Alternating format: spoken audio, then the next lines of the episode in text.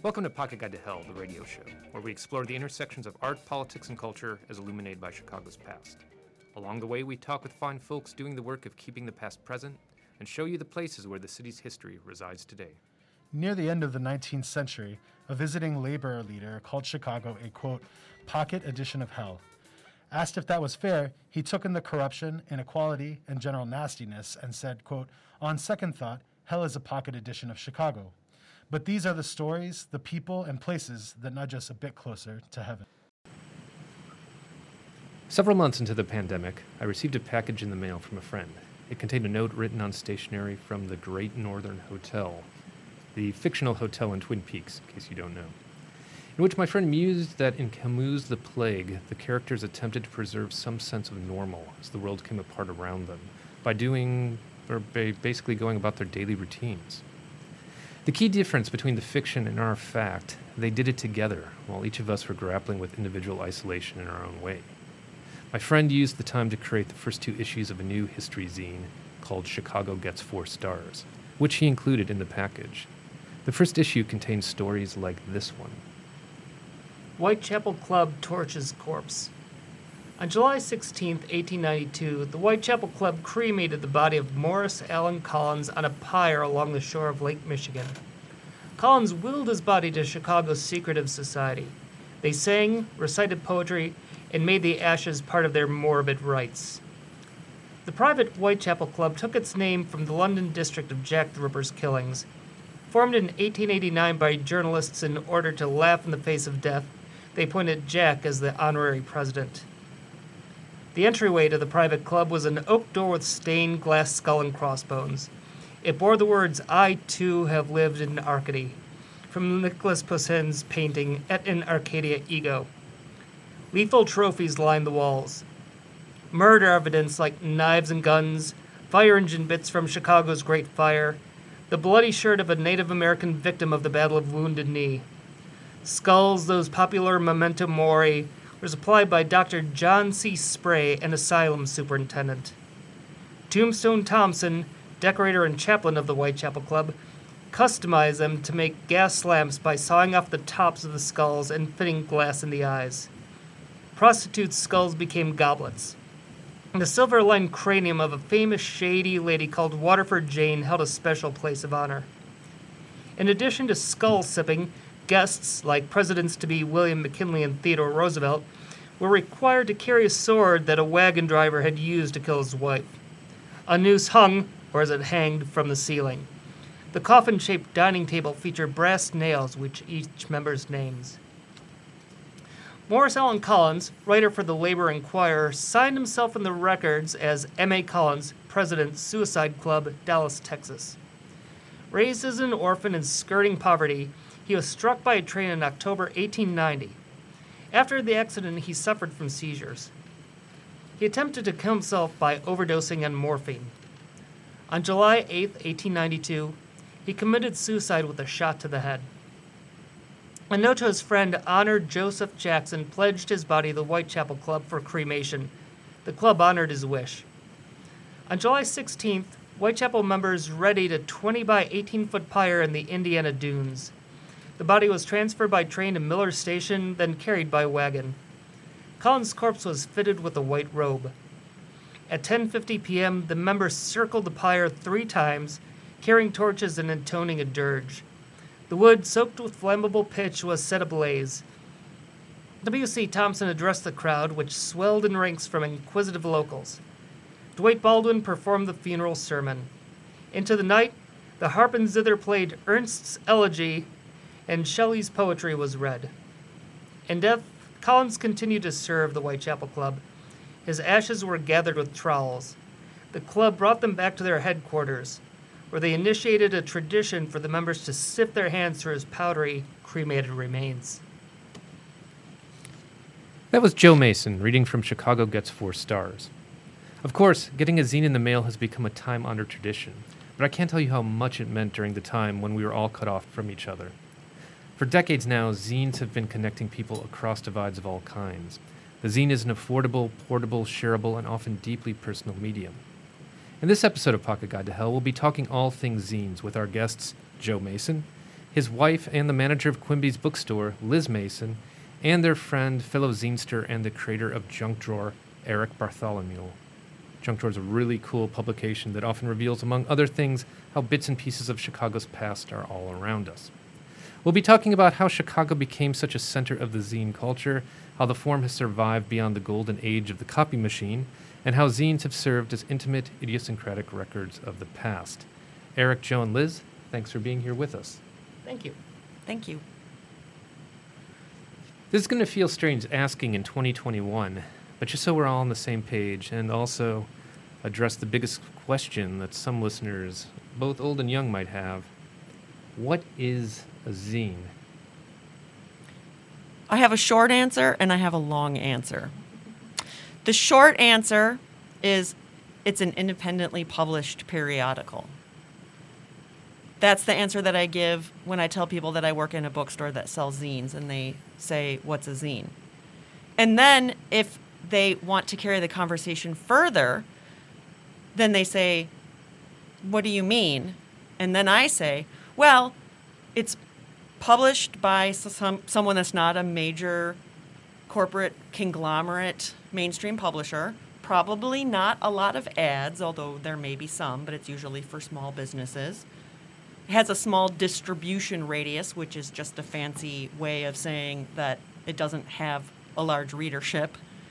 And it's probably printed in a, on, in a small scale, you know, a couple hundred at the most or less, sometimes more. Sometimes it could be reprinted eventually. And it probably covers topics that are kind of outside the mainstream, sometimes a little bit more bizarre or idiosyncratic. That's a good answer. Joe, anything you'd like to add to that? Um, I just say, I think of it in terms of making a zine, which is get several pieces of paper, fold them like a book, pour your heart and soul into it, and then collate it with a long arm stapler. Also good. Eric, anything that we've left out? Oh, I mean, yeah, it could be a stapler. It could, it really could be anything if you call it a zine. If it's something that's uh, self-published and made and created, um, I think you know, if you walk into Quimby's and say this is my zine, I think that's uh, that's what it would be.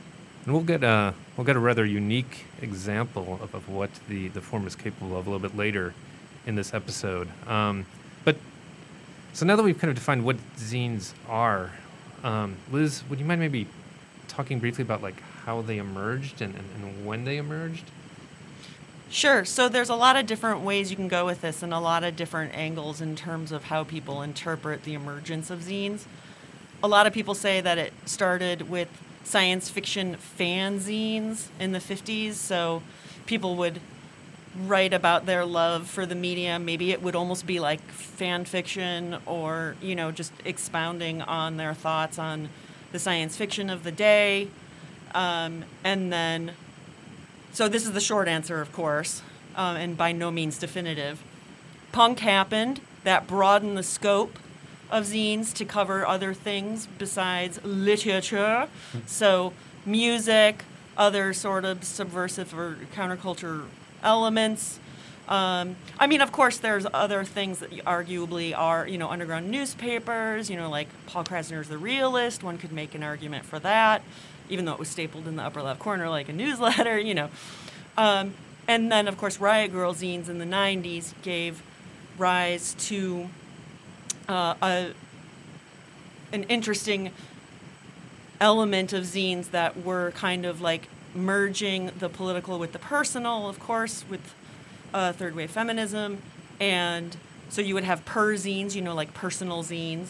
Um, so, you know, people writing about their immediate personal experience. Not that that wasn't a topic that hadn't been covered before, of course, but, you know, distributed in a way that was stapled, collated, put out into the world, um, given out at punk shows or sold through other means, whatever. And, and of course, you know, now there's the folks that grew up reading zines and making zines. They then be, get older, become teachers, archivists, librarians, or run bookstores and teach workshops so that there's a younger generation of folks who grew up maybe, you know, with the internet and have have learned from their elder zinester uh, adults how to make zines, and so there's now the permutations of zines that kind of sometimes look like the internet. sometimes, if they're taught by someone who is really given like a hands-on um, element of how to cut and paste, you know, then some of the the newer zines will look like the older zines. you know, there's a lot of different ways it can, can go. Like I said, not a comprehensive history of zines, but those are some of the main elements that people think of when they think of zines. Well, sticking with this idea of the you know the political becoming personal, I'm curious to kind of learn from each of you about like how you got involved in this. Like Joe, uh, what what and when were, was the first zine that you created? Oh, well, my uh, that go that would go back to high school. Uh, my friend Andy Lowry, um, in the Burbs, uh, young woman of color, uh, put out a zine called Fuel, which was more of an anthology. Um, she solicited a lot of com- uh, contributors. She put that out through her. I knew some other people who were doing things. She even um, introduced me to someone who put out a zine called no, I don't even remember. It was a chapbook, but I did layout for, I did a layout for him. He sent me his poems. I put it all together. Um, went off and then just discovered the world of like Quimby's and zines and Liz and just the deep dive into that. Um, I've always meant to do my own zine, and finally the pandemic uh, just gave me the time to do one. So wait, so this so Chicago gets four stars is really your your first uh, Chicago, yeah. So, yeah. It's my first solo zine. I did a collaborative issue of uh, Caboose with Liz called Masons on Masons How to Start a Secret Society. Mm. Um, but that was just a couple articles by me. Really, the bulk of the work and the layout was Liz. Oh, secret society, like the Whitechapel yeah. Club. Exactly. The excerpt that you read from us. uh, and Liz, so I'm keeping with this, um, since Joe mentioned Caboose, like what was your first experience creating a zine? Sure. So I started making zines in the 90s. And the first zines that I made, which I still make with one of my friends, was called Cul-de-sac. And we just recently put out our ninth issue. But we were dormant on Cul-de-sac for like 20 years. but we started making them in the 90s. And I remember Julie saying that she had just had an unhappy love affair and that the guy that she had dated made a zine. And she said, um, we need to make a zine because this we need to, you know, get in front of this. And so we put out cul-de-sac and then when I started working at Quimby's, like I, I mean, I basically ended up working at the store because I sold my zines there on consignment, which means that the store pays for it after it sells. And then I harassed the store until they hired me for after a couple years, and then I've, and that, that's where I've been for the past 20 years. Um, and then I started doing Caboose, in 2002 and now I just recently put out issue 13. And then I've had lots of one-offs. I also do a zine called Awesome Things, and you know some other. Got my hands in other pots, or what is that even an expression? What you know what I'm trying to say? And fingers and pies. Fingers and pies. That sounds good. And um, so that's kind of my history with zines. Cool. And you know, Eric, we want to make sure to include you. What was your first experience creating a zine? Yeah, it was probably um, just doing fiction zines hmm. uh, in the late 90s and then going to Quimby's and discovering all these amazing zines. Um, I did several others before really uh, finding my Junk Drawer theme. And uh, yeah, and then meeting uh, Billy the Bunny, who did uh, Loop Distro, and he distroed my zine, which I thought was really cool. And uh, yeah, and just meeting some other zinesters, um, going to readings. There used to be some readings they did up at Mojo's Cafe. It was in uh, Roscoe Village, and so that was kind of my experience in both like reading, making, and then discovering that the zine community too. Right, and I mean that seems to be such a kind of key part of, of this story and this history, right? Apart from the individual zines and the experience of making them, it seems like for all three of you, it was also a way of kind of meeting like-minded people and kind of like creating a community, which is really interesting too, because the zines can take like a variety of forms, can have a variety of focuses. Um, I mean, Eric, you're talking about writing fiction. I know a lot of people like cartoonists and comic artists created zines as well. Um, and you know, it seems like Chicago in particular has been a real kind of center of kind of zine culture. You know, any thoughts on like why that happened and how it came about? Well, I think a lot of it has to do with we have Steven Svymbersky to thank for opening Quimby's in 1991. Um, people knew that they could bring their work there to sell it and get it out into the world. And also, if it's sold, they might actually get a few dollars back that might actually cover some of their printing costs if they didn't have some kind of free copy scam happening somewhere.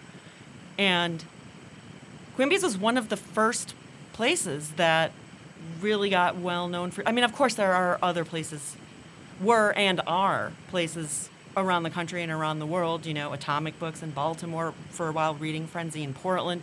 You know, these were are were our wonderful places that would take work on consignment and sell it. But the fact that Quimby's was in Chicago and Chicago is in the Midwest, what meant that the area that traditionally gets passed over for things like author events or bands playing because we're in the Midwest and the bands and the authors always go to the coasts. The Midwest kind of gets the shaft on a lot of sort of cultural output. And so to have something in a major metropolis that would offer independent publishers a place to get their work out was no small thing. And of course, there is the literary tradition from, you know, the, the Studs Terkels and the Mike Roykos and the, you know, uh, Nelson Algrens, you know, of course, all of that is very important too, but I, I do think a lot of it has to do with the subculture that was happening at the time. Yeah, Joe, do you have anything to, to add to that? Uh, yeah, I kind of see like zinesters as part of the like part of the punk rock continuum, and again, it's the Chicago geography because you have like L. Let's think of like the three coasts. You have like L.A., New York, and Chicago where LA had like there's a lot of pe- uh, ability for people to use media within like film and TV. New York had a had a uh, had the world of publishing, so like a, somebody who's writing potentially has has the potential to become more I don't eh, more build more of a career out of it. And then you've got us in the Midwest. Um, which is just sort of a roll up your sleeves and we're going to do it ourselves kind of mentality. Goes around with like, uh, like booking punk shows and just l- building a scene. I feel like the zinesters are kind of uh, eh, part of that very uh, do it yourself DIY aesthetic. Right, which you know you see on, on full display at Quimby's and just the Yeah. sort of vast collection of zines that are there. And as you mentioned, Liz, they're sold on, on consignment, which has a very kind of DIY quality to it in terms of kind of how the, the profits are shared. And for those of you who would like to know more about Quimby's and its history, I'd recommend getting a copy of Ever Evolving Bastion of Freakdom, a Quimby's bookstore history in words and pictures, which was released in 2016 to mark the 25th anniversary of the store's opening. Uh, now we'll hear a little bit from that publication as Liz describes a portion of her responsibilities managing the store, but also the store's legacy. Liz? Before I learned how to manage the stress and had less experience, it caused me crazy health issues, and cancer was one of them. In remission now, thank you. Hell if I know if this job causes cancer, but I wouldn't put my stress levels out of the question in thinking about it. As I aged, I gave the entirety of my 30s as well as my 20s to this store, and I continue into my 40s here. I learned ways to manage the stress and gained problem solving strategies that help. But I still perpetually feel like I'm never as on top of things as I'd like to be. When I interviewed for the position, when I moved from being below my predecessor at the store into the manager position when she left, the owner asked me where I saw myself in the next four years, and I didn't know. For all I knew, I'd still be here, and so I am. What I do know and still know is that I don't plan on having kids. This store ended up being the child I'd care for because that's the type of energy an institution like this requires. Even right down to the alarm going off in the middle of the night because something fell off the shelf. I still have to be here to try to convince the police the alarm company has called that they shouldn't give us a ticket for a false alarm. And that's because I live half a mile away from the store. Having measured it with a pedometer, I know that it is 0.56 miles. That alarm going off in the middle of the night is the child screaming for their bottle. And because I can bike here, I get here before the cops do. Quimby's employees take what they've learned and do things like go back to school to get an advanced art degree or start a comics distro. And it can feel like those are my children that leave the nest. Well, more like peers that leave the nest. Our ages aren't so drastically different. We've worked within feet of each other for a few years, and the relationships that are forged are like family in that they are for better or for worse. Just like family members, sometimes we enjoy each other, sometimes we get on each other's nerves. Or maybe they grow up and go out into the world, and I stay here because I'm in a perpetual state of arrested development, which is probably closer to the truth. But it always comes back to them leaving and me having to train somebody anew, and the learning curve is steep. It take, takes months or years to learn the many, many idiosyncratic things about the store. Thankfully, we don't have as much turnover as other retail establishments because we are so particular about the interview process, and I try to put hard work into training them. Thank you, Liz. Thank you. We've been talking to Liz Mason, uh, the manager of Quimby's bookstore, her husband Joe Mason, and Eric Bartholomew about all things zines and the history of zines and zine culture in Chicago. Uh, we're going to take a brief break now, but when we return, we'll look at some individual zines and the role they've played in preserving Chicago's past.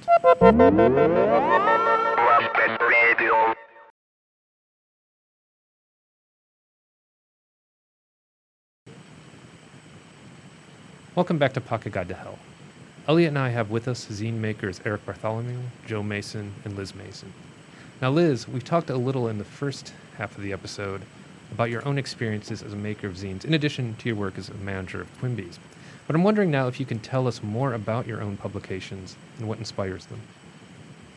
Yeah, I mostly write, I guess now they would call it creative nonfiction. But to me, it was just, I'm writing my thoughts out. I guess you could say they're articles or maybe they're essays or in zine parlance, I guess we might say ranting and raving. but I tend to pick a theme and then each of the articles in that issue are that theme. The theme tends to emerge from I'm writing a bunch of articles and I guess they're kind of all about the same thing in a weird way because we all go through phases, of course. And that is also true for the other zine. So that's true for Caboose, and it is also true for the zine that I do with my friend Julie called Cul-de-sac that I was talking about earlier. The one zine that I do that departs from that method is Awesome Things, which is basically a list of things that I find awesome. And the goal is to remember that happiness breeds happiness, joy breeds joy.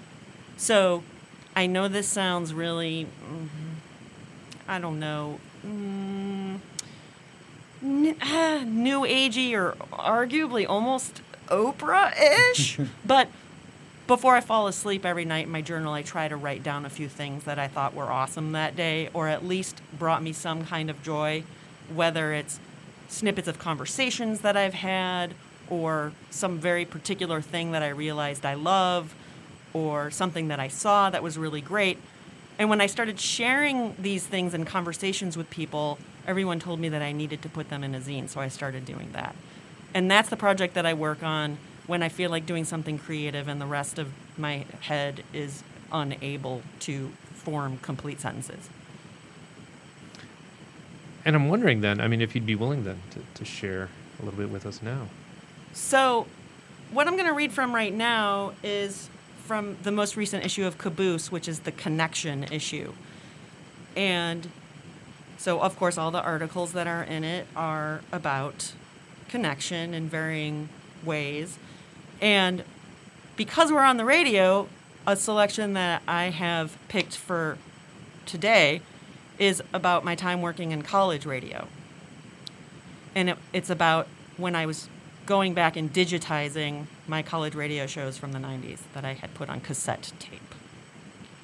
And the article, I'm not going to read the whole thing, but it's called Painful but Hilarious Time Travel. I'd love to be able to say that the ridiculous projects I engage in are a result of the too much time on my hands situation of the pandemic that everybody jokes about. But the truth is that because I work 40 plus hours a week that are not even at home, the ridiculous activities I do are not a result of the pandemic. The ridiculous activities I do are a result of me being a ridiculous person and carving out time to do them ridiculously, unlike everybody else who's like, with all this downtime, I've been quarantined at home. I flow beat all my stuffed animals. I mean, flow being my stuffed animals is 100% something I could see myself doing in the right state of mind, but it certainly wouldn't be because I'm bored and stuck at home. It would be me adding Flowbee my stuffed animals to my to do list and getting up early before I go to work to get busy with my vacuuming haircut machine on my plushy panda. That being said, an activity I am doing that is a direct result of the pandemic is digitizing my college radio shows from the 90s. I'd recorded them on cassettes, as this was before archiving on the internet was a common thing. Allow me to explain.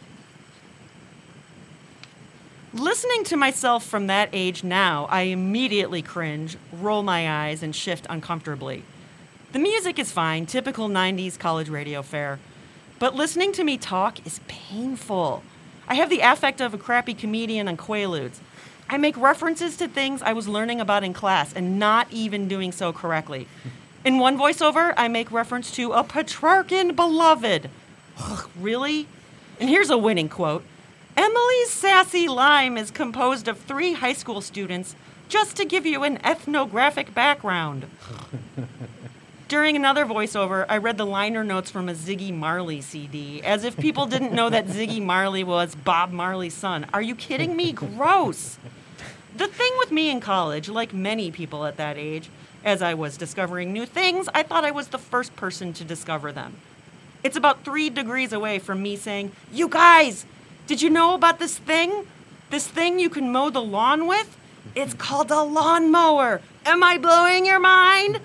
Welcome to me in the 90s. I must have been insufferable. I don't know about that, Liz. you were clearly hilarious. I think in the, in the '90s. Um, and so you've been, you know, working on Caboose and awesome things um, over several years now at this point, right? And, and cul-de-sac, and I've kind of put out several issues. Although you know you continue to do this through the, the pandemic, and you know as I mentioned at, at the top of the show, uh, Chicago gets four stars, which is created by, by Joe Mason. That's a relatively new zine. I guess you know I'm learning today that it also was the first one that you created, Joe. Um, but I guess what I'm wondering is like, what made you want to create something focused on Chicago history in the midst of this pandemic? Uh, time. For years, I've always wanted to. For years, I've had this thought about doing a zine on uh, Joe's uh, Joe's highly biased guide to Chicago, um, but never quite got around to that. Um, and I'd been doing writing for a couple of other sources. I briefly had a column in the Reader on some Chicago history. I wrote for the Steampunk Chicago website, and my focus was my idea was like to try to make Chicago like the steampunk library, and so let's present some history and let's give an yeah that that didn't do anything, but I wrote a hell of a lot, and uh, Chicago got four stars. I put, I kind of plucked a lot of things that I a few things I had published, and a number of articles that I had not published before. And so like, all right, let's put this together in a thing. Well, cool. And you know, as I, I mentioned at the beginning of the episode, the package that I received from you it contained the first two issues of Chicago Gets Four Stars, and you know, I think our listeners would like to hear the second issue now in its entirety. All right, strap in. the Great Chicago Fire burned October 8th through 10th, 1871. Three and a third square miles burned and upwards of 300 people died. 20 fires hit the city in the week prior. On October 8, 1871, a more calamitous fire swept Peshtigo, Wisconsin. It burned 1,875 square miles and 800 people died. A smaller fire swept Wisconsin's Door Peninsula. Michigan's concurrent Port Huron fire also burned 1,875 square miles and claimed 50 lives. It was part of the Great Michigan Fire that consumed 3,900 square miles. The initial sparks for these fires may be unknown, but wooden architecture in the Midwest's 1871 drought certainly fueled the disasters. Thank you. You're welcome. And an issue about a disaster made in the midst of a disaster makes a certain sense. Uh, but would you tell our listeners why this issue is so short? Uh, it's short because I printed it on a matchbook. And how did that come about? Uh, actually, because of the pandemic. So I put it out, uh, Chicago Gets Four Stars number one, and began participating in the online Zine Club Chicago. Um, I put out Chicago Gets Four Stars number one in May. That month happened to be, um, what was the title of the one? It was the uh, bite size issue. Oh no, it was. Um, Trial size? Bite uh, oh, fun fun sized Fun issues size. of it was fun sized issues of zines. As a bunch of people brought out these teeny little, like uh, like inch by inch zines and uh, showing off these little ones. I was just like, oh, I could totally do like an issue on a Matchbox. I should do one on a Matchbox about the Chicago fire, and so, bam, there it was, the inspiration. And it also struck me like a Matchbox. I could actually put the uh, it actually stands kind of like a book in that there's the uh, the spine, so it all it all just lays out together so well. It was just one of those moments of like, this is the thing. Well, it's pretty cool. Though I admit, when I, I got the package and- read your note at first, and you said that there were two issues in it, I was kind of just looking around before I found the matchbook. which drifted the bottom of the envelope. I was like, I only have one here. But anyhow, um, but I also like to say that uh, number two is the zine that can destroy all other zines. That's great. That's great. So, you know, given its size, you can imagine issue two of Chicago Gets uh, Four Stars possibly ending up in a drawer with various other odds and ends, making it the perfect subject for an issue of Junk Drawer, which is the creation of our third guest, Eric Bartholomew. Eric, what led you to create Junk Drawer? Well, I was looking at uh, zines and like the zine uh, Thrift Score was an inspiration, and I was I was working at a place doing eBay listings, and I'd just grown up going to garage sales and finding odds and ends, and eventually I just hit upon this the idea of like what is that space where people save things that they not really collectible quite, but things that they want to keep. They don't really want to throw them away, and but they don't really have a place. But that that place kind of becomes the junk drawer. It's kind of an overlooked space, and I wanted to take a look in that in that sort of junk drawer realm and see uh, what was in there. And what do readers tend to find in Junk Drawer, the zine? Well, each uh, issue of Junk Drawer has kind of a different angle on Junk Drawer theme, and that is kind of that, that random space where things tend to accumulate. Um, the original idea was just going through my own junk drawer and looking at objects and wondering where they came from, sort of the stories behind them, and why I was saving them, and some cases what they even were. And um, so, and each each scene kind of went off kind of on a different, almost like on a tangent, went off on different different things. I can read a little bit from my first issue.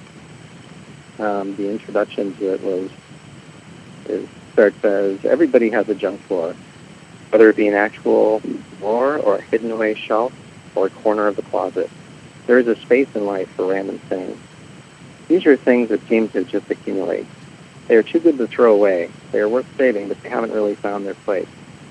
The junk drawer is a holding chamber for objects caught in a folding pattern. Memory objects like ticket stubs from shows, notebooks from past classes, and that old pair of glasses, part of your former look. Extra objects, a mouse pad, another stapler, keychain, back in, backup things in case you need them, in case something else gets lost.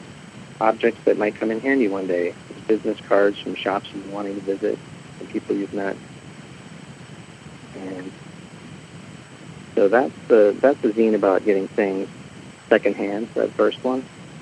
Um, I can also read something from uh, a zine where it, junk drawer sort of kind of diverges into a different direction with uh, junk drawer landscape. Mm-hmm. And it's uh, junk. That's the sixth one I did. Oh yeah, I, yeah. I remember that issue because in there you basically treat Chicago itself as a kind of oversized junk drawer, which I thought was a really interesting approach. Yeah. And um, I started that one by saying how I was I was uh, searching for things, uh, just like wandering down an alley, looking out for interesting stuff to find. When I began noticing how, like what I thought was something laying on the ground was actually a pipe sort of attached to the sidewalk, and then something on the back of a building. And then I realized like that everywhere around, like the entire city, is like one vast junk drawer.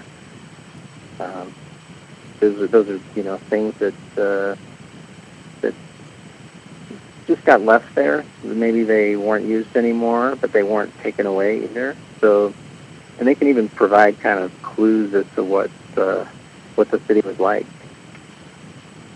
Well, it's particularly you know s- struck in that issue how you know you're picking up these bits and pieces of the built environment that seem baffling to those of us who are Chicagoans today. Um, but there's this really great part near near the end of that issue where you kind of use those bits and pieces to reconstruct a lost transportation line. And how did you end up doing that specifically? Well, um, I think it started with um, this this scene. It just got me. I was just trying to observe everything around me in the around Chicago, all these little parts and pieces that are sometimes overlooked.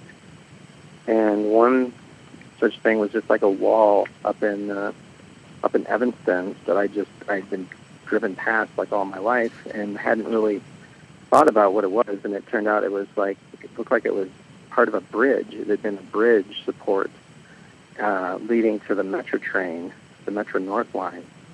And so I w- did some research and found out there had been a train, uh, a freight train that used to share the tracks with uh, the Metra line or the old Northwestern train that went through Evanston. But as um, as the commuters' uh, traffic became too heavy, uh, the train lines had to reroute. They wanted to route it around downtown Evanston. Um, so they, they built this other track that went like out west, and then it merged up uh, just before Central Street. Um, and so I ended up tracing uh, the path of that train where it used to be just by finding other pieces. I found like I would go a block over from there, and I found another wall. Um, I went to Labagh Woods, where there's a train line and a bridge going across. You can still find it. It looks like a, a trail now. And I looked on Google Maps too, which helps uh, kind of map it out, and you could find like the whole, but like you could see the way it was. And you know, uh, one thing that you do in issues of Junk Drawer is that it's you know you don't just kind of chronicle these bits and pieces um, of the built environment in issue six and you know other kind of odds and ends and other issues, but you also kind of photograph the entire experience. Um, do you want to talk a little bit about how you kind of pair uh, image and, and text? Because I think that's something too, right? I mean, zines just aren't you know a bunch of words. Oftentimes they're cartoons or clip art or kind of found images. And in your case, it's also an opportunity for you to kind of like showcase your, your interest in, in photography. So yeah, I mean, how do you kind of see the word and image kind of operating hand in hand in, in these issues? Yeah, and and every every issue I think I've done of Junk Drawer, uh, most of them, the the image is is pretty much what starts me off. Uh, whether it's an object or just observing something around the city. Um, like in Junk Days, I went around finding stuff and and and taking pictures of things I found and where I found it, and then writing about it later. So, yeah, and then and junk in the landscape scenes too. I was uh, was going around just spotting things, finding about them, or and then finding out about them later, uh, and then putting the putting all these photos in the in the zine. So the zines are usually filled with with photos that, where you can follow along with the with the words. And then, you know, past in, in the before times, in the past, the not so distant past, um, you know, when I'd run into you at, at different like zine festivals, you would often like bring a handful of, of these odd objects, these odds and ends, um, and then to sort of challenge people to figure out what they were. Um, I never did particularly well on, on any of the challenges, but it was fascinating to me because then you you know you would share the kind of history but behind these things. And I guess you know in, in the time that remains uh, with the three of you in this episode, I kind of like to talk a little bit more about like zines themselves as a kind of historical record. And what gets me thinking about this is just sort of thinking about the, the physical objects that I actually see right here in the studio with us. Our listeners can't see them. Um, but when you think about the form, you've got paper, staples, often the use of copy machines. I mean, these are materials and technologies that, uh, by and large, we tend not to use so much anymore. And yet, all of these zines continue to be created. Uh, all three of you have a long experience creating them, but there are many new people kind of creating zines every day, right, who are kind of new to, to this form. And so I guess my question is like, why do you think it continues to endure even as tastes and technologies change and we can do so many things now online?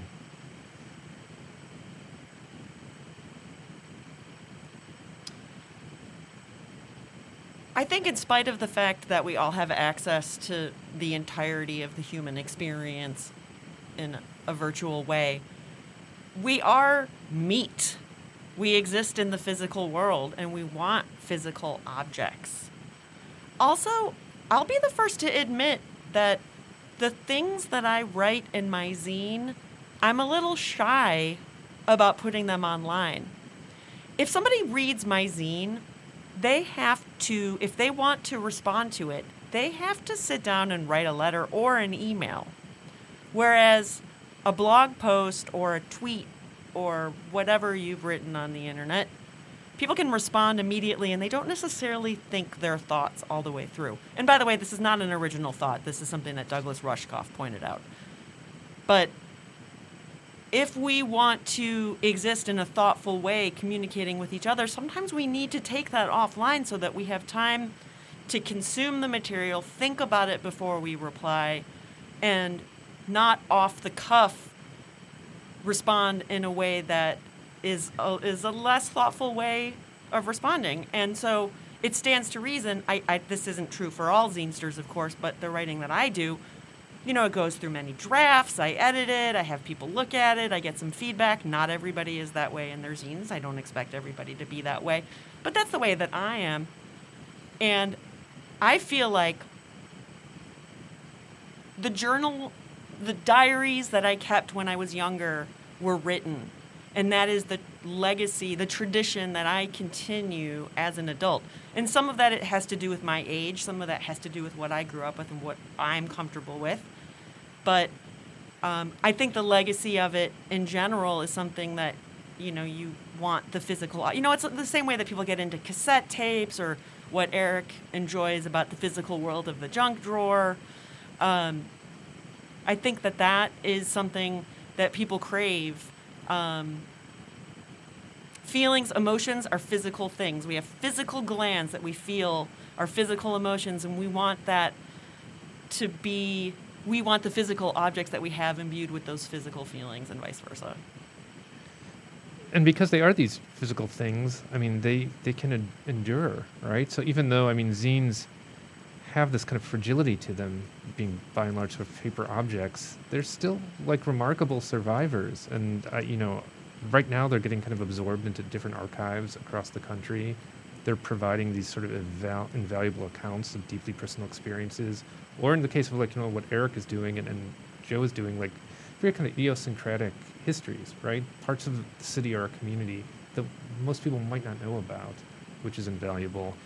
And you know, to go to what you were just saying too, Liz. I mean, there was something so special about Joe, like asking for my mailing address and, and sending that to me and like opening up that package and, and, and also not telling me what it was too, which was great, the sort of like secret of it. And then being able to kind of read this issue, which then inspired me to kind of do this episode with you guys.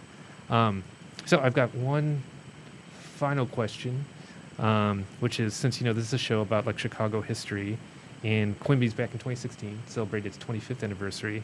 Uh, I'm going to actually have us do a little speculating and kind of looking forward to the zines of the future.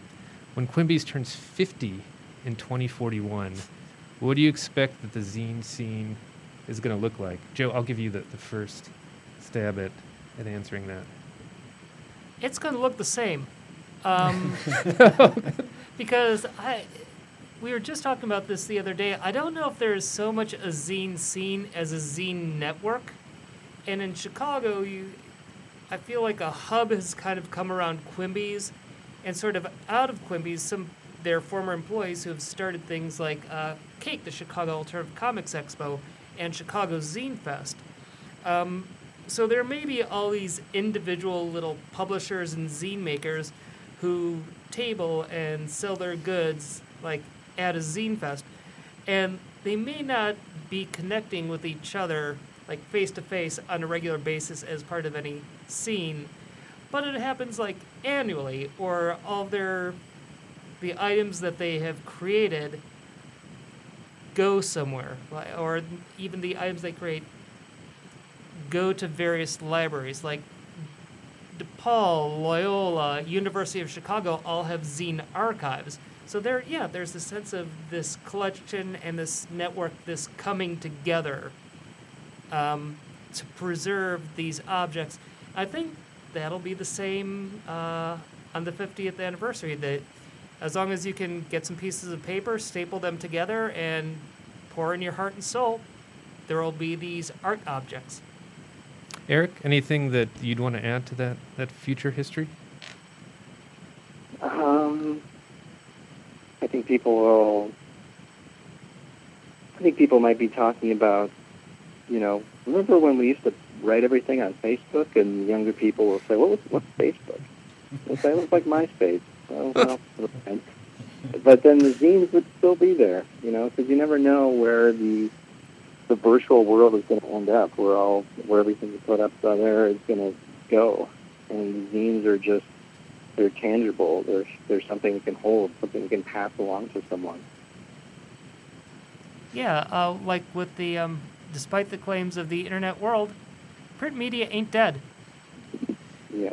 And, and Liz, I'd like to give you the, the last word on this. As the manager of Quimby's, perhaps perhaps you still will be in 2040. I mean, I guess it's my career. I mean, I hope that'll be a, you know would be a positive thing. Right, right, Yeah. right. Um, okay, well, for those of us who have not migrated off world to Mars that has been terraformed, uh, for those of us who uh, can't afford to leave the planet and are still here, um, well, you know, so the thing with stuff existing online is that you know a lot of this like there's such thing as bit rot right? So like you know as the electronics go through more and more permutations you know you might lose some of you know like the things that don't transfer or whatever. You know you have hard drives that you know if you don't transfer the information from hard drive to hard drive you lose the writing. Maybe you don't pay for the upkeep of the site and so therefore all the writing that you did on it is dead. But paper once you if you paid for it or not or whatever it's still there. I mean whether it you know wilts or whatever you got to take care of it or whatever but you know it's actually in some ways more likely that it's easier to preserve um, because you don't forget that, that it's there and you don't have to pay for it to keep it going whereas you might have to do that with the internet so one thing I, that I look forward to is seeing, you know, the topics that change. You know how the world evolves. Like, oh, remember before times we didn't have to wear masks all the time. You know, like maybe we're gonna have to wear masks forever. You know, maybe we have to get another shot in the fall. Who knows? You know, um, or like what how music changes, how subcultures change, whether it's you know, I mean, arguably there's like you know a billion different subcultures right now, or are things going to be one major global c- culture? What you know, I'm interested to see how those topics are going to change. But I think the physical format of zines, I look forward to that continuing to be around for a long time. I hope it's not wishful thinking. Also, because my livelihood depends on it. well, I know I can't wait to see what new zines will be coming out in, in the years ahead. Um, and that's our episode of A Pocket Guide to Hell. Um, I'd like to thank our very wonderful guests, uh, Eric Bartholomew, who uh, was joining us on the phone, uh, Joe Mason and Liz Mason, who are here with us in the WLPN studio. As always, my co host, Elliot Heilman, our producer, Annie Klein, and of course, our home WLPN radio.